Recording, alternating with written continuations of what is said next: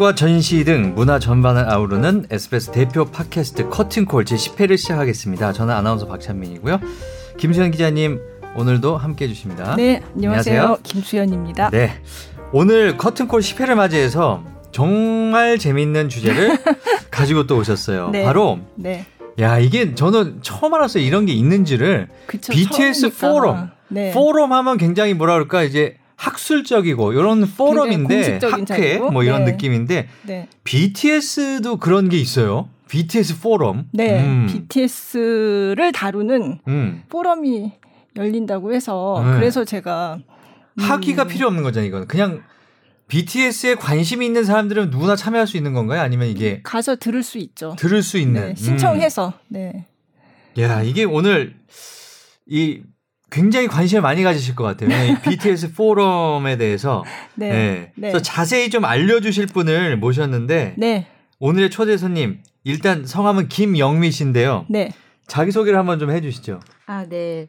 저는 8월 26일부터 3일간 네. 진행되는 BTS insight 포럼을 기획하고 준비한 마케터 김영미라고 합니다. 네, 어서 오십시오. 네, 두 분이 네. 모르시고 있었다니 제가 참 저도 아미거든요. 거. 예. 제가 40대 아미인데 아저씨 네, 아미인데 유명하신 대표적인 BTS 포럼을 제가 처음 들어봤어요. 이거 아. 저희 애들도 모르는 것 같은데 이거를. 네. 음. 아, 이거는 사실 제가 요 BTS 포럼에 대해서 알게 된 거는 네. 저 이제 SNS에서 그 오가닉 미디어라는 책을 쓰신 그 윤지영 박사님, 윤지영 박사님, 네. 네. 그분을 제가 아는데 그분이 이제 이 포럼에 대한 글을 올리셨어요. 그래서 이제 알게 됐는데 딱 보자마자 너무 재밌을 것 같더라고요. 음. 그래서 저는 취재 이전에 어, 한번 내가 개인적으로 가서 들어봐야 되겠다 들어본, 음. 이런 생각이 들었고 네. 이게 그러니까 BTS 포럼이라고 해서 BTS의 어떤 음악적인 분야 이런 얘기를 하는 그런 얘기만 하는 건 아니고요. 굉장히 어떤 현상? 그렇죠. 어. BTS 현상을 굉장히 어. 다각적인 방면에서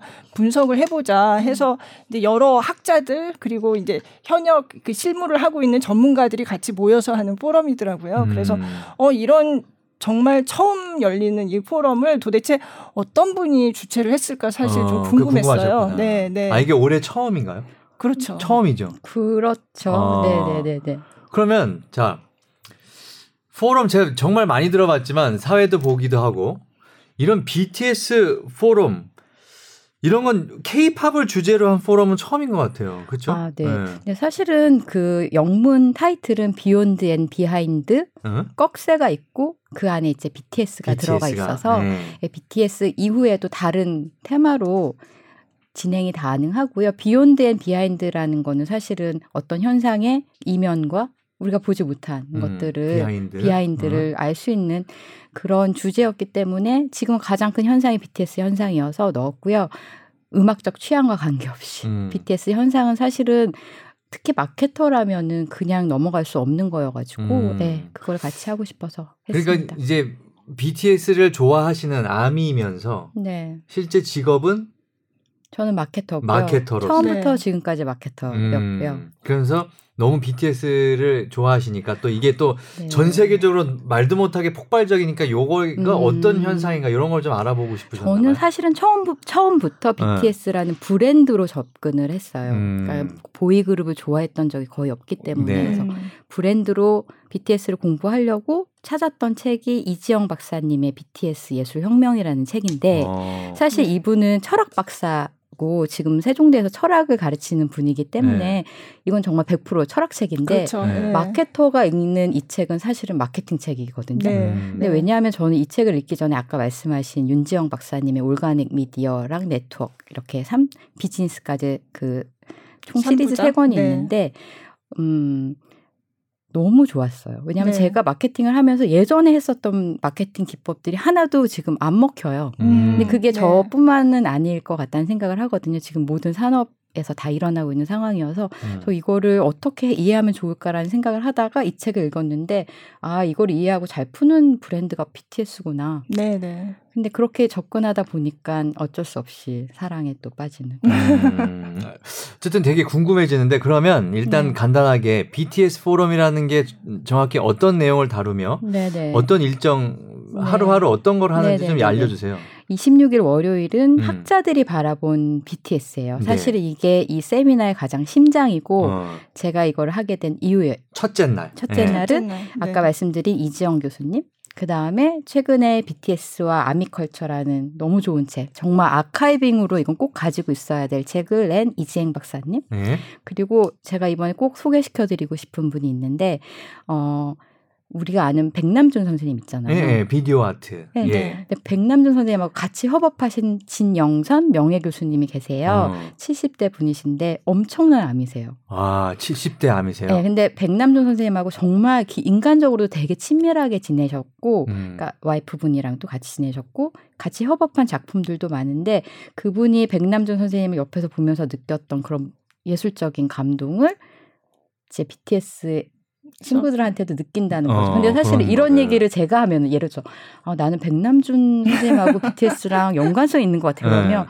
진짜 오버한다고 욕먹을 얘기잖아요. 근데 그거를 직접 일하셨던 분이 얘기하신다라는 거는 되게 의미가 있는데 그쵸. 음. 진영선 교수님도 거의 처음으로 이번 세미나에서 그런 얘기를 하시고 네. 그리고 많은 음 문학 비평계의 아이돌이라고 부르는 네. 20세, 20세를 20세의 기록을 가진 신영철 교수님도 오시고 음, 해서 음. 그리고 두 분의 외국분 아 외국에서 오신 두 분의 연사가 있어요. 한 음. 분은 콜레트 교수님이라고 영국 킹스턴 대학교에 계시는 교수님인데 여기서 네. 내년도 1월에 어 국제 컨퍼런스가 열리는데 주제가 BTS예요. 그래요. 재밌다. 네. 네. 근데 제가 웸블리 공연을 갔을 때 이분을 만났거든요.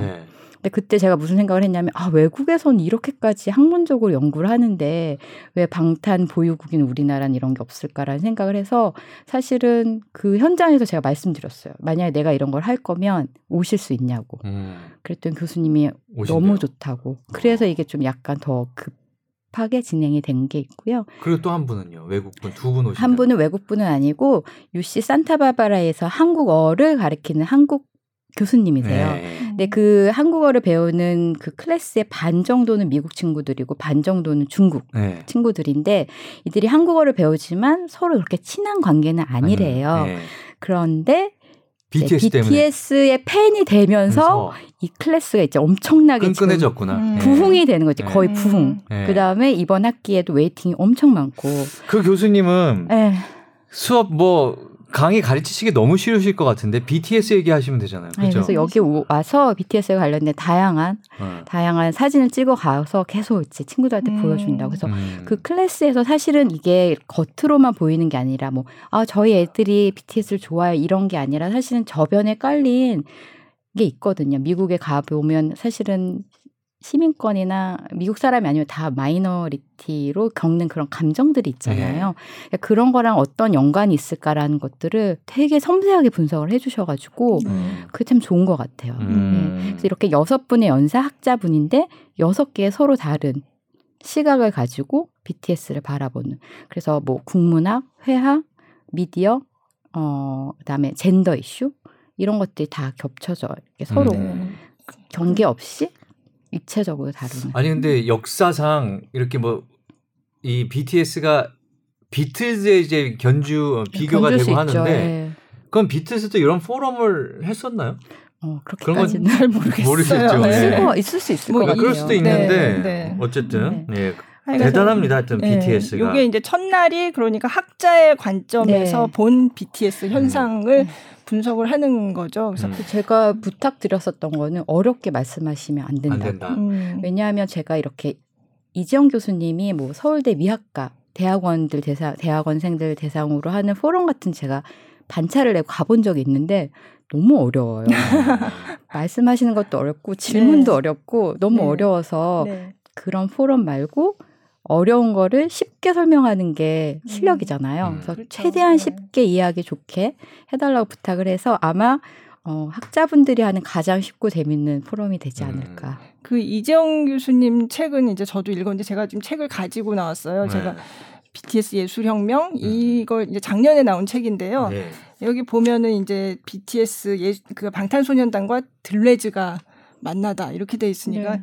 사실 좀 어려운 철학적인 개념들이 많이 나와요. 그래서 사실 이 책을 저희 딸이 먼저 음. 사가지고 보다가 엄마 너무 어려워. 저도 어려워서 네. 저는 그래서 이, 이지영 교수님을 찾아내서 페이스북으로 메신저를 보냈거든요. 아, 네. 제가 마케터인데 책이 너무 좋은데 이해하는데 한계가 있다. 음. 만약에 제가 제 또래의 시니어 마케터들을 모아서 한번 교수님을 저희 집으로 초대하면 오셔서 어, 이 책에 대해서 조금 더 얘기를 나눌 수 있을까요?라고 여쭤봤었거든요. 네네. 사실 이게 되게 말도 안 되는 제안이었는데 음. 교수님이 첫 마디가 재밌겠는데요. 그 저희 어. 집으로 오셨어요. 2019 음. 8년 11월 17일 날. 그때 어. 마케터들이 모여서 네. 처음으로 진행했던 게 지금 이렇게 발전된 씨앗이 된 것 같아요. 음. 김영미 씨가 오실 때 네. 그래서 여기 참석하시는 음. 연사분들 몇 분의 그 인터뷰를 해가지고 아, 오셨어요. 아, 예. 그래서 그거를 잠깐 첫날 예, 첫날 네. 하시는 분들 중에서 그 이지행 선생님하고 이지영 교수님 예, 이분의 얘기를 잠깐 들어보면 좀 도움이 네. 될것 같아요. 안녕하세요. BTS insight 포럼 첫째 날 인문학 강연 중에서 뉴미디어 시대 팬덤이 매스미디어와 교섭 경쟁하기라는 주제를 가지고 강연하게 될 미디어 문화 연구자 이지행이라고 합니다. 지금의 팬덤의 거주지는 SNS나 커뮤니티 같은 디지털 기술 기반의 뉴미디어라고 할 수가 있는데요. 어, 이 뉴미디어의 성격 중에서 가장 어, 도드라진 것은 아마 쌍방향성이라고 할 수가 있겠죠. 이 쌍방향성이 가지는 의의라고 한다면 기존의 매스미디어가 어떤 하향적인 하달 구조로 어, 송신자가 수신자에게 그저 정보를 전달하는 일방향적 구조에서 벗어나 어, 그 어느 때보다 수신자가 굉장히 송신자와 민주주의적 관계를 형성하면서 평등하게 서로 담론을 주고받는 과정으로 나아가는지를 볼 수가 있다는 점에서 굉장히 흥미로운데요. 저는 이 강연에서 어, 쌍방향성이라는 그런 어떤 미디어, 뉴미디어의 특성을 어, 기반으로 해서 어떻게 이 BTS 팬덤인 아미가 관여와 바이럴을 이루고 때로는 매스미디어가 형성하고 있는 기존의 헤게모니에 대항하는 반헤게모니적인 담론을 구축하는지에 대해서 구체적인 사례를 통해 여러분에게 설명을 드리고자 합니다. 여러분의 많은 관심과 어, 참여를 부탁드립니다. 감사합니다. 안녕하세요. 저는 작년에 BTS 예술혁명이라는 책을 쓴 이지영이라고 합니다. 현재 세종대학교에서 철학을 가르치고 있고 들레즈 철학과 영화 철학을 전공하고 있습니다. 저는 예술사적 의미에서 방탄소년단의 소위 트랜스미디어 전략이라고 불리는 다양한 매체들을 넘나드는 의미 생산의 작업 것들의 구조와 그 의의에 대해서 이야기할 예정인데요. 전 지구적으로 이전과는 현격히 달라진 현재의 예술 생산 조건이 어떤 변화를 예술에 가져오고 있는지, 그리고 사회가 예술에게 무엇을 요구하고 있는지에 대한 측면들을 제가 책에서 네트워크 이미지라고 불렀던 그 측면을 중심으로 살펴볼 예정입니다. 그리고 내년 1월에 영국 런던 킹스턴 대학교에서 방탄소년단에 대한 컨퍼런스가 이틀간 개최될 예정입니다. 기존의 학문 경계나 학벌 위계 등의 어떤 제한들을 모두 지향하고 다양한 분야에 대한 학문적이지만 그렇지만 자유로운 논의들이 이어질 예정입니다. 영광스럽게도 제가 기조 연설을 맡게 되었는데요. 전 세계의 방탄소년단에게 관심 있는 학자들이 그 어떤 기업의 sponsorship도 없이 자발적으로 모여서 자유로운 발언 및 연구 결과를 공유하게 될 기회라서 더욱 뜻깊습니다. 이번 insight 포럼 역시 마찬가지입니다. 전 세계에서 처음으로 방탄만을 본격적으로 분석할 이번 BTS insight 포럼 역시 방탄에 대한 연구에서 중요한 전기를 마련할 것이라고 생각합니다. 많은 분들의 참여 기다리겠습니다. 감사합니다. 네, 지금 이지영 교수님 말을 들어보셨는데요. 지금 이지영 교수님이 그 transmedia 전략이라는 얘기를 하셨잖아요. 근데 이 부분에 대해서 조금 설명이 더 필요할 것 같아요. 이 transmedia 하면 보통은 어, one source multi-use를 얘기하는데 그거랑은 조금 차이가 있다고 합니다. one source multi-use라는 거는 비슷한 내용의 어떤 어, 얘기를 다른 장르로 뭐 드라마로 했다가 책으로 했다가 뭐뭐 다른 영화로도 나왔다가 이런 거를 이제 one source multi-use라고 하는데 방탄소년단의 트랜스미디어는 이거랑은 조금 달라요. 그래서 그 부분은 이재용 교수님을 제가 또 따로 인터뷰를 했는데 그걸 좀 들어보시면 좋을 것 같습니다. 서로 다른 컨텐츠의 파편들이 흩뿌려져 있고 그래서 이제 가끔 방탄 방탄 하니까 시청자분들 중에 쟤네 뭐 이렇게 대단한가 한번 보자 라고 하면서 뮤직비디오 한두 개 봤는데 난 잘 모르겠더라 라는 얘기를 많이 하시거든요. 그거는 그거 한 편만 봤을 때 대단한 걸 알기가 어려운 거죠. 그래서 여기저기에 있는 파편들을 사실 관객이 이어서 연결하고 그리고 이 파편들이 딱 맞아 떨어지는 게 아니라 퍼즐처럼 이게 계속 조금씩 조금씩 어떤 데는 더 많이, 어디에서는 거의 비슷하게 그 굉장히 불규칙한 방식으로 이게 모여 있기 때문에 항상 간격, 여지가 있어서 관객이 거기에 개입할 수밖에 없게끔 만드는 구조적 특징을 가지고 있다라고 말씀드릴 수 있을 것 같아요. 근데 저는 이재영 교수님 인터뷰하면서 진짜 그 하나만 봐서는 모른다는 말에 굉장히 공감을 했는데요. 저희 보도국에서도 사실은 일화가 있었어요.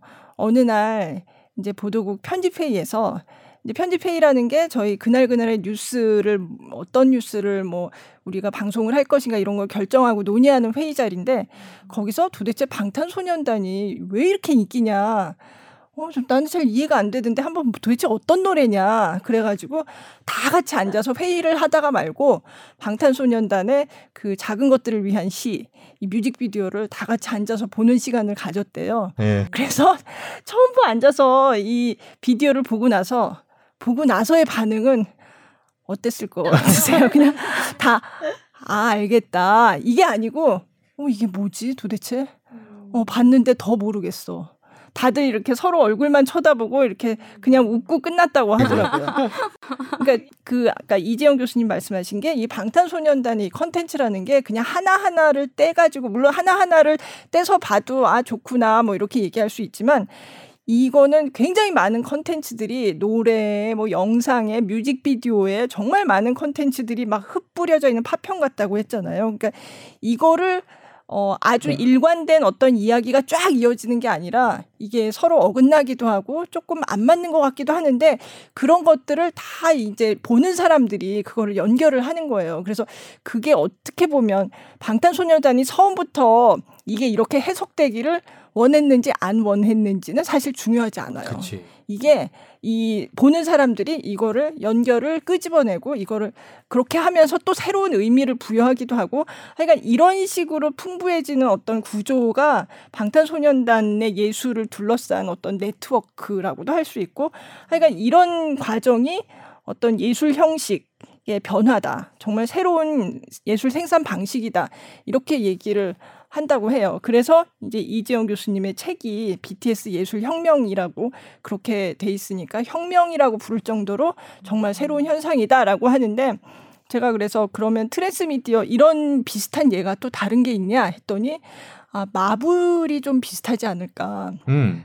그러니까 마블의 영화 시리즈가 굉장히 많잖아요. 근데 그게 원래는 이제 그, 그 코믹스 만화에서 시작이 됐지만 그게 다 똑같이 가는 것도 아니고 영화로 옮겨지면서 이게 또 굉장히 새로운 얘기도 많이 나왔고 그리고 그 시리즈에 한편 한 편을 그냥 따로 봐서는 잘 모르는 것도 많은데 이거를 보는 사람들이 막 이거를 엮어 가지고 해석을 하고 이 전편에서 이랬는데 다음 편에서는 이렇게 되고 이거를 어 어떻게 보면 그 원작자가 아니면 제작자가 의도하지 않았을 것까지도 관객들이 보는 사람들이 막 만들어가지고 그 마블 universe를 더 막 풍부하게 하고 그런 이런 상황이거든요. 그래서 이런 어떤 새로운 어떤 현상 이게 transmedia라고 하는 게 이게 이제 마블이 약간 이 방탄소년단의 이런 상황이랑 비슷하다 이런 예를 좀 들어주시더라고요. 그래서 하여간 이 학자분들이 정말 이 방탄소년단 현상에 대해서 다 자기의 그 관련 분야에서 각자 굉장히 다양한 각도에서 연구를 하고 있구나 그런 거를 알 수 있었습니다. 네. 자, 첫째 날이니까 학자들이 바라본 BTS고 그 둘째 날은 어떤 주제로 열린 건가요? 아, 둘째 날은 키워드가 팬덤 마케팅이에요. 팬덤 마케팅. 예, 네. 예. 요즘에 저희가 무슨 말을 하냐면 약간 시 같은 데 들어보세요. 마케팅은 하는 게 아니다 아니라 되어지는 것이다. 음. 알듯 말듯한 말이잖아요.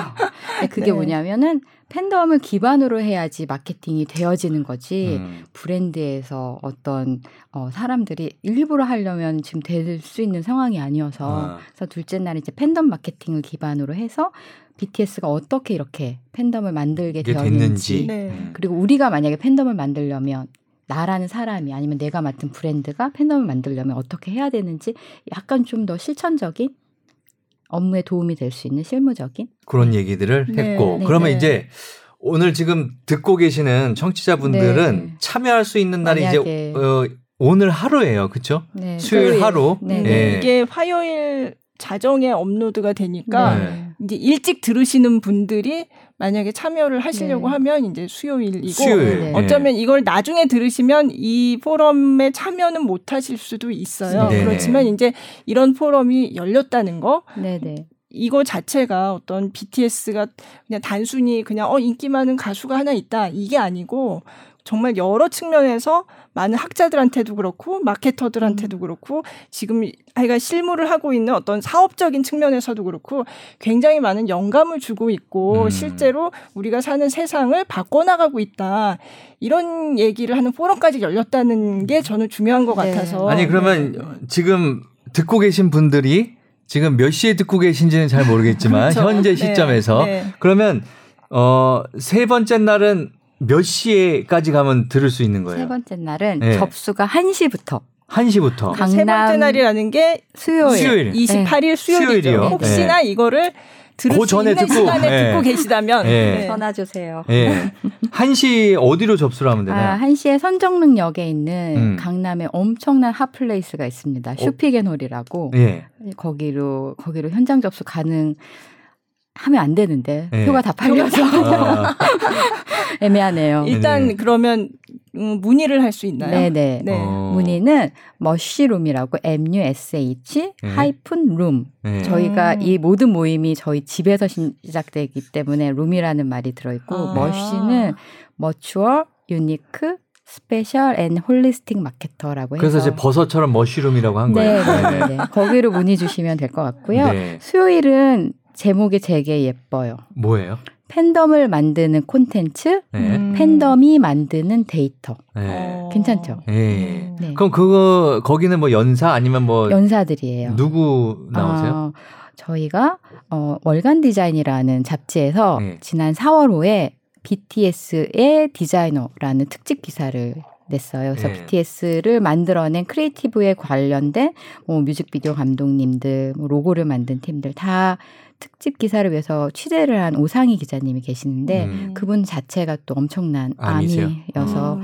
그 기사를 읽으면은 엄청난 애정이 있는데요. 저는 이 기자님은 개인적으로 되게 좋은 게 학부에서는 철학을 전공하고 그다음 대학원에서는 디자인을 전공한 분이세요. 네. 그래서 음. 이분이 취재하면서 자기가 느꼈었던 insight를 나누는 시간을 가지고요. 또 제가 이 날을 되게 기대하는 건 구글에서 senior marketer로서 그러니까 전 세계에 그 유튜브를 통한 컨텐츠가 지금 어떻게 생성되고 있고 어떤 컨텐츠가 사랑받고 있는지를 분석을 하는 그 어, 그 시간도 있고요. 어, 수요일 날은 특별히 두 개의 데이터 관련된 세션이 있어요.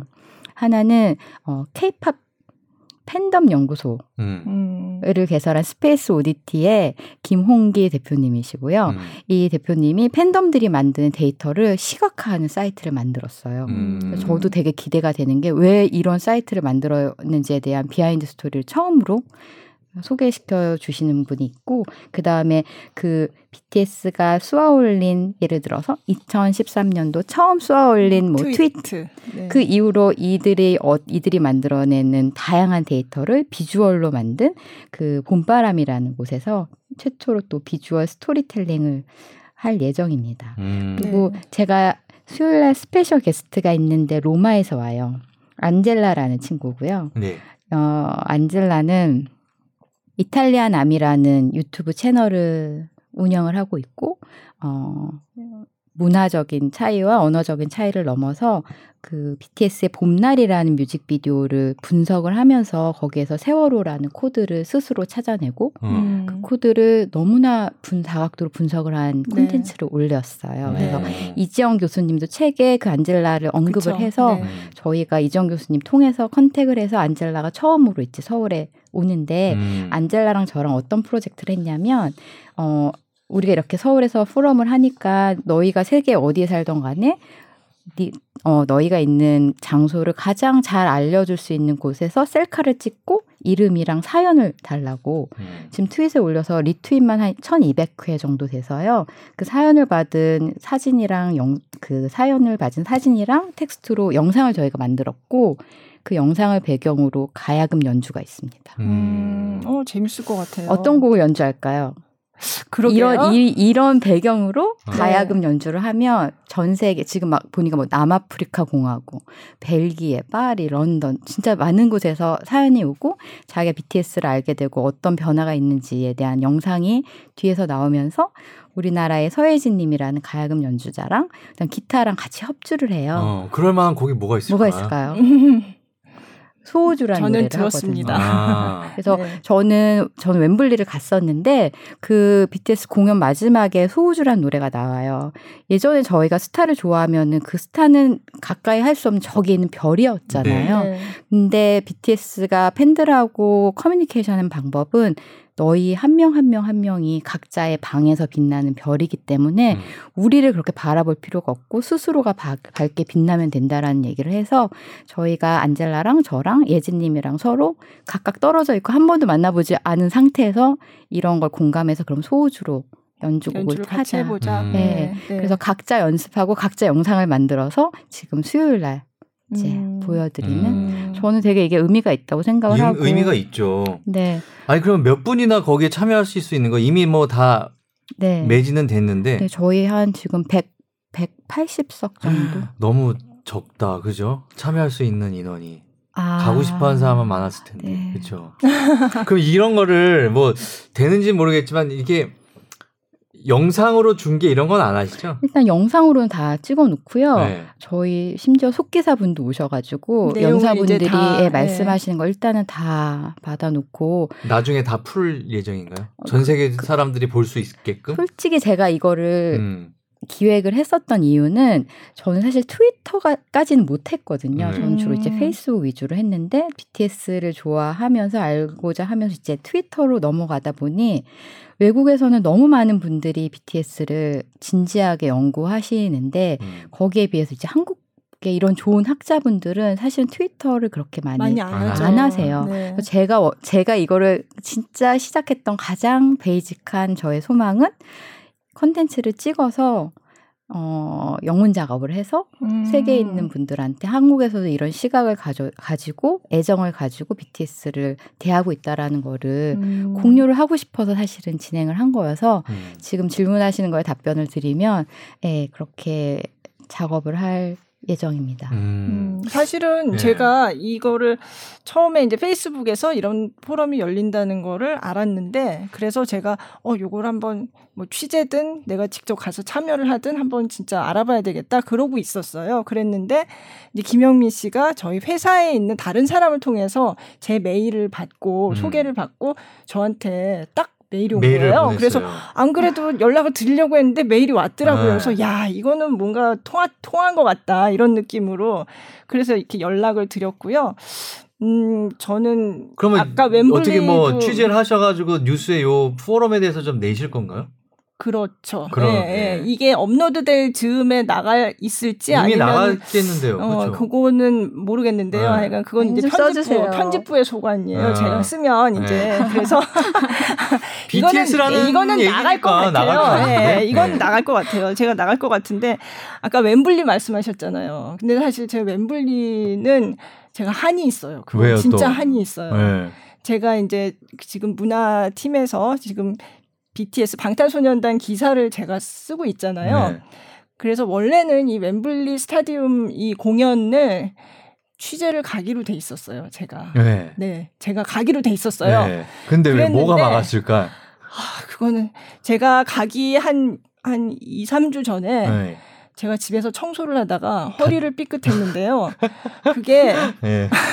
웃으시면 안 돼요. 안 돼. 허리를 삐끗해서 저는 그냥 좀 삐끗했나 보다 했는데 완전 꼼짝도 못하고 정말 그래서 며칠 동안 정말 꼼짝도 못하고 있다가 처음에 침 맞고 물리치료하고 이렇게 다녔는데 네. 도저히 안 돼서 이제 정밀 진단을 받았는데 급성 허리 디스크 디스크 진단, 네 파열 진단을 네. 받은 거예요. 아니 어떻게 하셨길래 그렇게 급성으로 디스크가 파열될 저도 저도 모르겠어요. 네. 그래서 갈 운명이 아니었나 보네. 어 그래서 제가 거 가가지고서 이 의사 선생님한테 제가 얼마 뒤에 장거리 비행을 해야 되는데 괜찮을까요? 그랬더니 안 되죠. 음. 당연히 안 된다는 거예요, 이게. 가서 그리고 이 출장이라는 게 사실은 이제 공연을 보러 간다 그러면 굉장히 재밌, 재밌겠다 하지만 이게 방송을 하려면 보통 일이 아니거든요. 네. 그리고 가서 이제 카메라 기자랑 같이 가고 기사 쓰고 그리고 이제 BTS 방탄소년단 이 공연을 취재를 하러 간다 그러면 그냥 한 번만 뉴스를 하는 게 아니라 네. 중간에 뭐 낮에도 연결하고 음. 또뭐 무슨 전화 연결도 하고 막 이런 식으로 계속 이제 방송에 참여를 해야 되거든요. 그러니까 거의 잠을 못 자요. 네. 그러니까 의사 선생님이 안 된다. 안 된다. 이거는 안 된다. 지금 절대 안정 그 제가 한 달간 절대 안정 음. 그 진단을 받은 거예요. 그래서 정말 눈물을 머금고 누구 갔어요? 그럼 누구 같은 놈이 그래서 후배 기자가 갔어요. 누가 누구예요, 그게? 후배 기자가 뭐 누가 가는 거는 중요하지 않고요. 저는 아니 가, 저는, 저는 누구인지 알고 운명. 싶어서 저는 갈 운명이었어요. 저는 음. 본사... 저는 계속 운명이 네. 저는 가는 줄 알고 생각하고 있었는데 그게 안타깝네요. 운명이 아니었던 거죠. 근데 제가 아까 그 얘기를 들으면서 웸블리에 가서 지금 아까 말씀하신 영국의 그 킹스턴 네. 대학의 교수님을 거기서 만났고 그분이 내년도에 이제 학제 학제 간 그 세미나 국제 세미나 포럼을 연다는 얘기를 듣고 아 네. 한국에서도 해야 되겠다 하고 추진을 하셨대는데 제가 그걸 듣고 놀란 게 그게 5월 말 6월 초예요. 음. 얼마 전이에요, 그게. 근데 거기 가서 만나고 어 우리도 해야 되겠다. 그러고 추진을 이렇게 해가지고 지금 8월이잖아요. 한 두 달여 동안에 이렇게 만들어냈다는 얘기를 듣고 사실은 저는 그게 좀 놀라웠어요. 음. 그래서 그거는 정말 그 열정, 이게 좋아서 하는 일이 아니면 이렇게 할 수가 없어요. 음. 네, 그냥 이게 내가 밥벌이로 하는 일이고 내가 이걸 돈을 벌어야 되겠다 해서 하는 일이면 이거는 절대 할 수 없는 일이죠. 음. 네, 네. 안 되셨네요. 죄송합니다. 슬픈 얘기인 거죠? 어, 너무 슬퍼요, 정말. 네. 아, 근데 저는 이제 웸블리를 갔는데 되게 취재를 많이 오셨어요, 사실. 네. 근데 네. 저는 이제 관심이 있으니까 어떤 질문을 하시는지 궁금한 거예요. 그래서 괜히 그 기자분들 사이를 어슬렁거리면서 하는데 이런 얘기 해도 되나? 아. 네. 제 생각에 더 좋은 질문을 하실 수 있을 텐데 네. 너무 표면적인 질문만 하셔서 그게 그러니까 이 BTS 아미가 아니셔서 그런 것 같아요. 그렇죠? 네. 네. 아미면 오히려 더 네. 질문보다 답변이 훨씬 좋은 경우가 있더라고요. 음. 왜냐하면 아미분들은 생각을 또 많이 하시고 이러니까. 음. 네. 음. 그러니까 그건 꼭 SBS 기자만 그런 게 아니죠? SBS 기자분 아니세요. 네. 기자분들이 네. 예. 뭐다 그런 거는 아니었겠죠. 네. 근데 어쨌든 아그 저희가 그 아까 둘째 날, 셋째 날 얘기하면서 이제 지나갔는데 그 둘째 날, 셋째 날 연사분들 중에 아까 말씀하신 그 어느 분이었죠? 둘째 날이 잠깐만요. 김동훈 선생님. 네, 김동훈 최재분 교수님. 네, 최재분 교수님도 요 발표하신 내용에 대해서 간단하게 말씀을 해주셨어요. 그래서 음. 그거를 한번. 들어보겠습니다. 네. 예. 네. 안녕하세요. 김동훈입니다. 저는 특별히 서사를 가진 브랜드의 힘이란 주제로 이번 포럼에 참여하게 됐습니다. 고대 그리스 로마 신화 및 문학, 철학을 전공하고 저는 브랜드 인문학의 저술 이후로는 대중문화, 특히 게임, 영화, 드라마를 비롯한 미디어들 속에 있는 세계관과 서사를 연구하고 있습니다. BTS 현상은 왜 이렇게 전 세계적으로 큰 호응을 얻는 것일까? 그 이유를 저는 BTS의 서사성에 두고 있습니다. 이 서사성이 각 앨범과 뮤직비디오 등에 일관되게 흐르는데 게임의 세계관이라고 할 수 있는 time loop, 그러니까 일정한 시간으로의 반복이 일어나고 있습니다. 또한 transmedia라고 하죠. 여러 다양한 미디어로 넘나드는 현상, 이를테면 캐릭터와 게임, 드라마, 영화로까지 서사성을 확장시켰기 때문입니다. 저의 섹션을 통해 BTS의 서사를 보면서 다른 브랜드에 나아갈 방향도 함께 모색하는 계기가 되었으면 합니다. 감사합니다. 여러분 안녕하세요. 성균관대학교 최재붕입니다. 아, 포노사피엔스의 저자이기도 하죠. 어, Beyond and Behind BTS 이 멋진 행사에서 제가 영광스럽게도 아, 귀한 아, 강의를 하나 맡았습니다. BTS의 성공 비결은 정말 뭘까요? 또 우리 마케터들은 어, 거기서부터 어떤 걸 배워야 할까요? 포노족 문명은요, 팬덤을 기반으로 소비한다고 합니다. 그 팬덤을 가장 강렬하게 만든 그 BTS의 진정성 그리고 놀라운 킬러 컨텐츠 그 이야기 어, 그 멋진 행사 속으로 여러분 같이 빠져들어 보실까요? 먼저 제가 어, 유튜브에 올려놓은 강의나 또는 저의 책 포노사피엔스를 읽으시고 여러분이 댓글을 달아주시면 어, 제가 어, 그 내용 그 질문을 바탕으로 이번 강연에 한번 반영을 해보겠습니다. 여러분의 많은 참여 기대하겠습니다. Beyond and Behind BTS 대한민국의 자랑 BTS 이야기 한번 같이 만들어 보시죠. 감사합니다. 듣고 왔습니다. 네, 네. 네. 저 이 최재봉 교수님은 그 포노 사피엔스라는 책을 최근에 내셨는데 이게 스마트폰이 낳은 신인류. 네. 네. 그래서 이 책이 굉장히 베스트셀러가 됐었거든요. 근데 음. 이 책에서도 한 챕터에서 BTS 현상을 다루고 있어요. 음. 그래서 딱 제목만 봐서는 BTS 얘기가 나올 것 같지는 않은데. 어, 근데 이제 BTS 팬덤이라는 게 사실은 이 스마트폰 이 어떤 뉴미디어 네, 이런 거랑 굉장히 연결이 돼 있는 거기 네. 때문에 네. 그래서 그런 얘기를 해주시고 음. 네 그리고 셋째 날은 아까 말씀하셨던 그 봄바람 스토리텔링 미디어 그룹의 김상아 대표님이 이제 재밌는 발표를 해주시는데 이분의 말씀도 한번 들어보겠습니다. 네네. 네. 안녕하세요. 스토리텔링 미디어 그룹 봄바람 대표 김상아입니다. 봄바람에는 사내 스토리텔링 연구소가 있는데요. 다양한 주제로 일정 기간 동안의 빅데이터를 분석해서 데이터가 들려주는 이야기를 귀 기울여 듣고 데이터를 영상으로 시각화하는 R&D 작업을 하고 있습니다.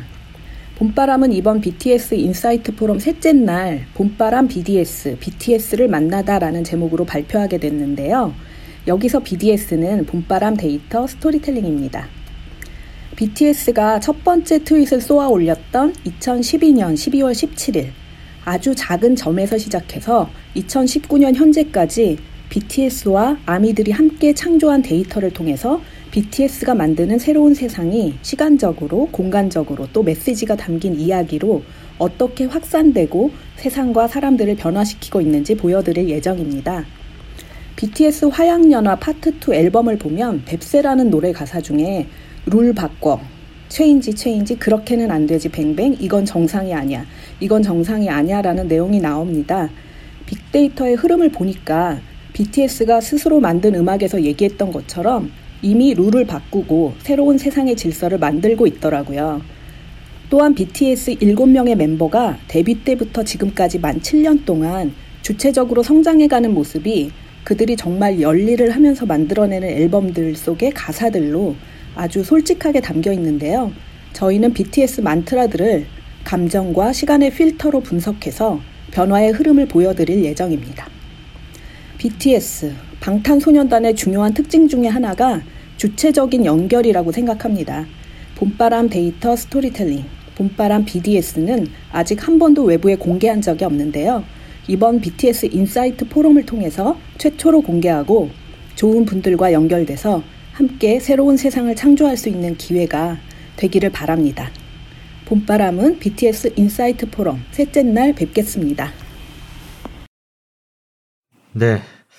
자, 그러면 좀 궁금해지는 게 이 BTS 포럼 어떻게 탄생이 되게 된 건지 예, 되게 궁금해요. 네, 제가 작년에 좀 약간 우울감이 심했어요. 어, 왜요? 왜요? 어, 나이 때문에? 아, 그냥 네, 아. 우울감이 좀 되게 심해서 되게 무기력증 같은 게 있어서 네. 되게 오래 갔었거든요. 근데 어. 어, 여러분들도 아시겠지만 자기가 무기력하고 우울감이 있다라는 걸 자기만 몰라요.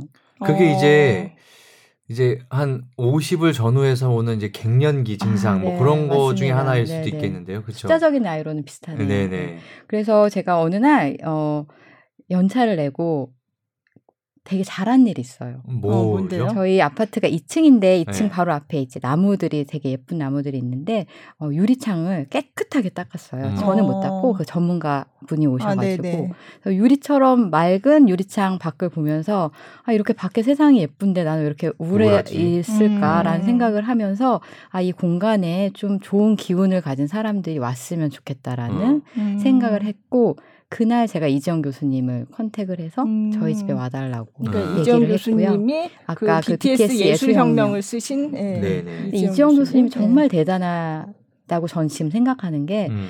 어, 정말 듣보잡이잖아요. 제가 모르는 사람이 페이스북 메신저로 집으로 음. 오라는 거잖아요. 그렇죠. 음. 교수님 집은 평창동이고 저희 집은 일원동인데 네. 또 어, 반전 있게 면허증이 없으세요.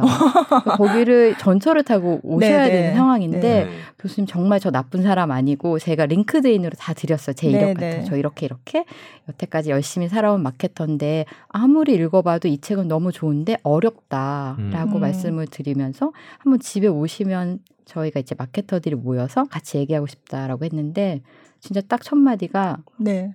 너무 재밌겠네요. 딱 이러셨어요. 어... 그래서 저한테 영미 씨 제가 태어나서 처음 얘기를 해보는 마케터라고. 어... 저도 대답했죠. 교수님 저 처음 얘기해보는 철학 박사님이시라고. 아, 네, 네. 음. 네. 그래서 그날 준비를 해서 저희 그 시니어 마케터들이 모여서 이제 교수님 오기를 기다렸는데 지금도 잊혀지지 않은 게 아파트 이렇게 보니까 교수님 도착하셨더라고요. 네. 근데 못 들어오시고 통화를 계속 하시는 거예요. 네. 한참 기다리시다가 올라오셔가지고 교수님 누구랑 통화하셨냐 그랬더니 남편분이랑 통화했는데 네. 아파트 살짝 열어보고 네. 이상한 것 같으면 도망치라 그랬대요. 그래서 저희가 그때 커피 브레이크 포함해서 2시간을 생각을 한 거예요. 네. 근데 저희 커피 브레이크 없이 4시간 반을 했어요. 어, 그렇게 좀 재밌었나 보네요. 네. 정말 빠져들고. 너무 네. 좋았던 게 그때 왔던 마케터들이 서로 되게 다른 산업 분야에 있었던 마케터들이었거든요. 네. 네. 그래서 각자가 생각하는 BTS에 대한 거를 이렇게 전문가랑 같이 얘기를 해보니까 음. 너무 시너지가 나는 거고 네. 교수님도 본인이 그런 식으로 쓰지 않았는데 마케터들은 또 이렇게 받아들이고 아. 있으니까 교수님 자체가 너무 좋은 거예요. 네, 네. 그래서 제가 그때 뭐를 느꼈냐면 아 내가 되게 우울감을 스스로 회복 하기 위해서 생각했던 아이디어인데 저뿐만 아니라 거기 왔던 모든 분들이 되게 좋아하셔서 네. 근데 저는 이걸 계속할 수 있을 거라는 생각을 못했는데 그 2018년 11월 17일 날 처음 시작한 게 지금까지 계속 이어져 오고 있고 네. 어, 이지영 교수님 덕분에 뒤에 김동훈 선생님이라고 브랜드 인문학이란 책을 쓰신 분이 있는데 저는 이거 진짜 강력 추천하고 싶은 책입니다. 어. 네. 네. 김동원 선생님도 오셔서 그날 또 11시 반까지 하셨는데 교수님이 12월에만 4번을 하셨어요, 저희 집에서. 어. 그냥 그 책이 너무 어려워서 사람들이 더 해달라고, 더 해달라고 해서 어. 총 4번을 하면서 저희 모임이 완전히 이제 단단하게 자리를, 자리를 잡은 네. 데 기여를 하셨고 아까 말씀드린 최재봉 교수님도 네. 사실 교수님이 교보문고 이런 데서 북클럽 같은 거 하면 300명들 네. 오거든요. 네. 그것도 선착순으로 금방 마감되고 교수님 정말 제가 또 그때도 막 찾아서 페이스북 메신저로 교수님 막 이렇게, 이렇게 설명하니까 갈게요. 딱 한마디 하셔서 음. 저희 집에 오셔서 식사도 못 하시고 진짜 너무 재밌었거든요. 그래서 아니 저런 분들은 사실은 어떤 분들이길래 그렇게 open된 마인드로 오실까라는 생각을 했을 때 그분들이 얘기하는 똑같은 철학적인 배경이 있어요. 네. 그게 들뢰즈라는 철학자가 네. 얘기한 네. 그러니까 수목 구조, 그러니까 나무 네. top과 bottom이 있는 게 아니라 네. 수평 구조, 예를 들어 뿌리 같은 거, 네. 우리가 생각하는 생강, 네. 생강은 이렇게 잘라도 생강이고 저렇게 잘라도 생강인데 누가 먼저고 누가 나중에 없는 거잖아요. 음. 그렇게 수평 구조로 사고를 하신 분이니까 이런 제안도 이제 받아들이신다라는 음. 생각을 했고 이런 교수님들이 어, 좀 더 많이 커뮤니케이션 하셨으면 좋겠다라는 생각을 좀 많이 했습니다. 그래서 음. 이게 모태가 돼서 사실은 저는 음, 마케팅 하는 사람도 요즘 되게 힘들어요. 왜냐하면 음. 옛날에 마케팅 기법이 하나도 안 먹히거든요. 네. 방법을 모르겠어요. 사실 방송 쪽에서도 힘들죠. 아, 저는 진짜 네. 패닉이에요. 저는 진짜 패닉이어서 네. 그래서 요즘에 되게 많은 세미나랑 북클럽이 있는 게 어떻게라도 아, 방법을 찾고 네, 싶어서 네. 이제 의식이 있는 마케터들은 정말 열심히 노력을 해요. 책을 음. 읽거나 이런 식으로. 그런데 바로 답은 못 찾 지만 그 과정 자체에서 되게 많이 성장을 하는 게 네. 저희 북클럽 뭐 회원제는 아니지만 꾸준하게 했던 분들이 작년 11월 대비 지금 되게 많이 성장을 해서 음. 이번에 이 포럼이 가능한 이유가 그분들이 되게 발런티어로 아. 각자 역할을 되게 많이 해주시거든요. 음. 네. 저희가 이번에 세미나 하는 거를 보고 어떤 분이 이게 방탄 스타일이라고 하시더라고요. 그렇죠. 음. 네. 그러니까 주체 예, 예. 네. 아 이게 네. 방탄 스타일이네요. 이게 BTS 스타일이네요. 그래서 아 어떤 의미에서 그랬더니 스스로 의지를 가지고 계획을 세워서 주체적으로 하되 여기서의 포인트는 이제 연결감이라는 건데요. 음. 네. 저는 그냥 이게 가장 큰 키워드 같아요. 뭐 4차 산업혁명을 되게 어렵게 표현하지만 가장 큰 키워드는 음 연결. 음. 그 연결을 두려워하지 않고 아까 이지영 교수님처럼 재밌겠는데요. 한마디로 음. 저랑 연결되신 거거든요. 음. 네. 그리고 최재분 교수님이 갈게요. 한마디로 저랑 연결이 된 거여서 그런 연결을 기꺼이 하는 사람들의 결론은 연대감이라는 것 네. 같아요. 네. 연대감이 생기면 사실 일개 제가 어떻게 이런 포럼을 하겠어요. 음. 연결되지 않고 연대감이 없었으면. 음. 근데 저는 그런 걸 좀 약간 증명하고 싶은 생각도 있고 가장 큰 증명은 BTS라고 생각을 합니다. 그러니까 음. 그 사람들을 다 연결시켜 너무나 쉽게 어떻게 보면 네. 연결시켜 주는 게 BTS라는 매개체 아니에요? 그렇죠? 아 저희요. 네. 에, 저희는 사실은 음, 문제를 해결하고 싶어하는 의지 같아요. 그러니까 음. 문제를 인식하고 그 문제가 뭔지 해결하고 싶어하는 그런 노력 때문에 음. 있었고 가장 큰 모델이 BTS 맞죠. 음. BTS만한 모델은 지금 없는 것 같아요. 음. 그렇죠. 예. 방탄소년단이 음, 저도 이제 음악적으로도 물론 뭐 엄청나게 큰 성과를 이뤘는데 이제 음악적으로만 탐구하지 않고 다른 분야로도 굉장히 탐구할 부분이 많더라고요. 음. 저희 제가 봐도 그렇고 사실 음 그래서 그런 면에서 저도 이 이 포럼 소식을 처음 봤을 때 저도 딱 들었던 얘기 어 재밌겠다 음. 이거였어요. 음. 예, 예. 그래서 사실은 그렇죠. 이것도 어쩌면 그런 연결이라고 할 수 있을 것 같은데 저도 그냥 사실은 저도 김영미 씨가 어떤 분인지를 전혀 모르고 그냥 그랬지만 그냥 어 이런 포럼을 한대라는 것만으로 저는 바로 전화 왔 전화하고 너무 반가웠거든요. 어, 그거 되게 중요한 포인트 네, 같아요. 네. 네. 아니 그러면 이제 마케터시니까 네. BTS가 전 세계적으로 이제 성공한 요인이 뭐 안무도 너무너무 멋있고 네, 그리고 가사도 뭐 사람들의 마음을 정말 울리는 네. 그리고 너무 공감할 수 있는 젊은이들이 또 젊은이들뿐만 아니라 공감할 수 있는 그런 가사들 뭐 이런 것들인데 그들만의 어떤 마케팅 전략 음. 뭐 그런 게 좀 있을까요? 음. 사실 마케팅은 지금 말씀하신 모든 게 다 합쳐진 게 마케팅인 것 같고 음. 제 생각에 가장 중요한 거는 아미 같아요. 네. 아미. 네, 네. 아미를 어, 친구, 정말 네. 친구로 생각을 하고 아미와 같이 동반해서 성장하고 싶 다라는 그들의 열린 마음. 음. 네. 네. 그게 가장 큰 전략이고 음. 사실 브랜드에서 고객을 봤을 때 말로는 뭐 고객이 왕이다. 사실 그거 거짓말이거든요. 음. 그냥 마케터들 브랜드에게 있어서 고객은 그냥 ATM 기계예요. 음. 카드고 그냥 내가 좋은 거 만들면 당연히 내 거를 음. 사줄 사람으로 생각을 했는데 네. 사실 그게 그 전에 이전에 연애 사업도 마찬가지라고 생각을 하, 하거든요. 팬덤들은 네. 네. 팬들은 내 거 좋은 앨범 그냥 돈 주고 사주는. 사주는. 네. 음. 근데 그런 게 아까 얘기한 수직적인 구조거든요. 음. 근데 그거를 타파하고 아 열린 마음으로 진정한 친구로 받아들이는 게 BTS의 스타일인 것 같고 음. 그거의 가장 큰 음, 요인은 방시혁 대표님인 것 같아요. 음. 저는 음.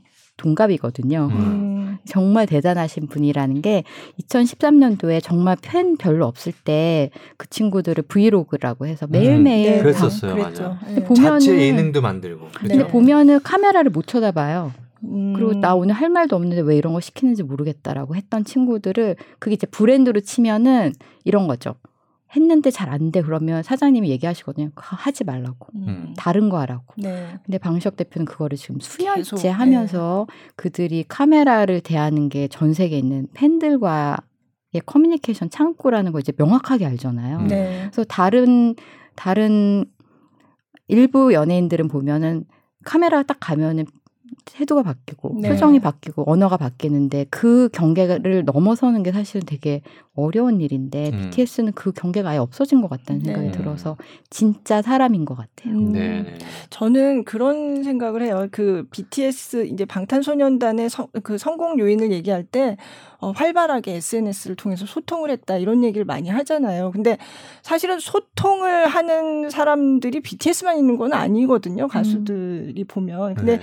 저는 이제 무슨 생각을 하냐면 어그 이를테면 뭐 트위터나 이런 데서 아니면 좀 전에 얘기한 브이로그나 이런 데서 소통을 하는 그 방탄소년단 멤버하고 노래하는 그 노래 속에서의 방탄소년단의 멤버가 유리된 게 아니라 네. 그냥 동일한 거예요. 동일한. 이 사람은 그렇죠. 너무 좋아요. 네, 어. 저는 그렇게 이게 그냥 소통을 할 때 이게 어 나는 소통을 해야지라고 그냥 소통하는 게 있고 음.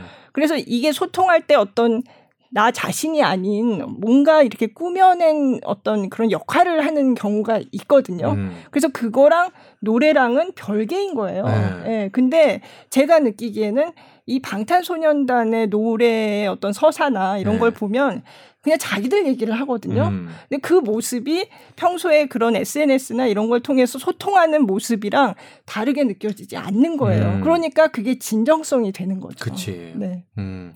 그 중에서도 저는 RM이 제일 비슷한 것 같아요. 네. 저는 웸블리 가서 느낀 게 네. 왜냐하면 대부분의 팬들이 이제 연예인들을 좋아하기 시작할 때는 우선은 이제 외모부터 보니까 음. 근데 이번에 웸블리를 가서 그 외국에서 온 친구들하고 얘기를 해보면 정말로 슈가를 되게 좋아해요. 음, 슈가 인기 음. 많죠. 음. 근데 왜 좋아하냐고 물어보면은 슈가는 가사를 쓰잖아 이러는 음. 거예요. 네. 슈가가 쓴 가사가 좋아. 음. 음. 그러니까 뮤지션이라는 정의 자체가 자기의 스토리를 그쵸. 노래로 말할 수 있는 사람이라는 네. 정의가 외국은 너무 명확한 것 같고 어.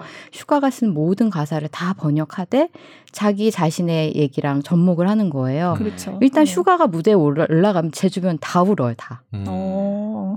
그, 그래요. 네, 다 울었어요. 어, 슈가가 올라가니까. 네, 슈가 왜냐하면 슈가 예전에 그 믹스테이프 같은 거 보면은 아. 그 친구도 이제 우울감이 되게 어려운, 커서 네, 예, 네. 뭐, 뭐 상담하는 내용도 있고 음. 하는 그 모든 게 음. 자, 사실은 그런 음.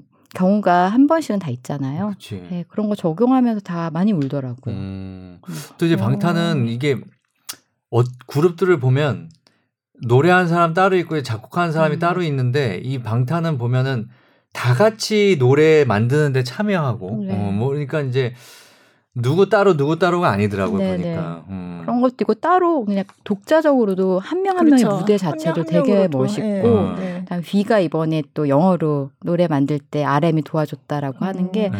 그런 뭐 일곱 명의 공동체 아닌 공동체인데 서로가 서로를 좀 많이 도와주고 성장시켜주는 모습 자체도 사실은 이제 조직에 있어 보면 쉽지 않잖아요. 네. 그런 것도 되게 좋은 모델인 것 같아요. 네. 역시 기승전. 네. 저희가 그때도 얘기했지만 이 팟캐스트 처음 시작할 때 맨 첫 회에 방탄소년단 얘기를 했었잖아요. 네. 예, 예. 그래서 언젠가 어, 우리 할 때마다 방탄소년단 얘기를 꼭 하는 것 같다고 거예요, 의도치 않게 첫 회는 이제 주제였는데 그게 주제가 아닐 때도 뭐 얘기하다 보면 뭐 주말에 뭐 하셨어요? 그러면 뭐 지난번에도 그러셨지만 뭐 방탄소년단 뭐 콘서트를 보고 왔다 뭐 이런 식으로 음.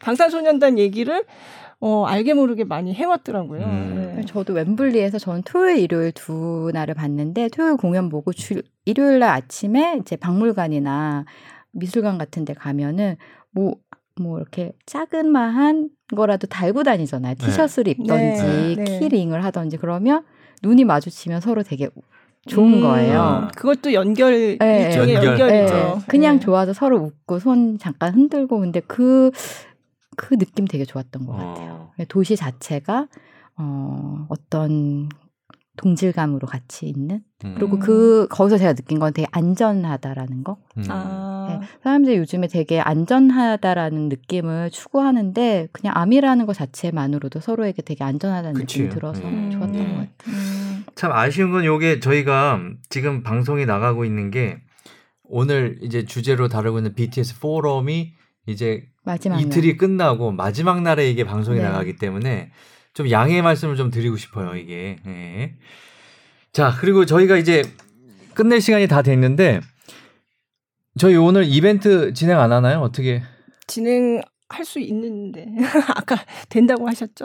네. 네 어떻게 네, 그러면 오늘 이제 댓글 남겨주시는 분들한테 네. 어떤 걸 좀 드리면 좋을까요? 네네. 네. 어, 이 BTS insight 포럼을 있게 해준 씨앗이 된 네. 이지영 교수님의 BTS 예술혁명이라는 책과 네. 요즘에 저의 최애 최애 최애템 네. 이지행 교수님 자매 아니세요?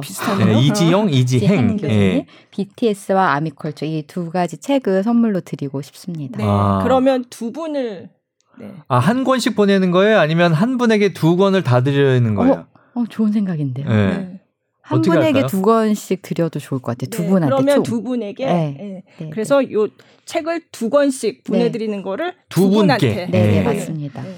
자, 오, 좋습니다. 네네. 그렇게 하도록 하겠습니다. 그러면 저희 팟빵 그리고 네이버 어, 오디오 클립 네이버 댓글. 오디오 클립 그리고 저희 메일을 따로 만들었잖아요. cc 골뱅이 sbs.co.kr로 보내주시면 네, 신청해 주시면 되겠습니다. 저희가 선정을 해서 두 분께 이 책 두 권을 보내드리도록 하겠습니다. 예. 뭐 어, 공부도 되고 공부도 되고 네. 네. 이게 일종의 덕질이기도 하고 인생이 바뀌는 책이에요. 네. 최고의 최대 경쟁률이 나올 것 같아요. 어, 이벤트 사상 아. 한번 봐야 되겠는데요, 네. 그렇죠? 아유 네. 굉장히 들레즈가 만나는 네. 굉장히 보면서 똑똑해진 것 같은 그런 음. 느낌도 받을 수 있을 것 같고요. 네네. 네.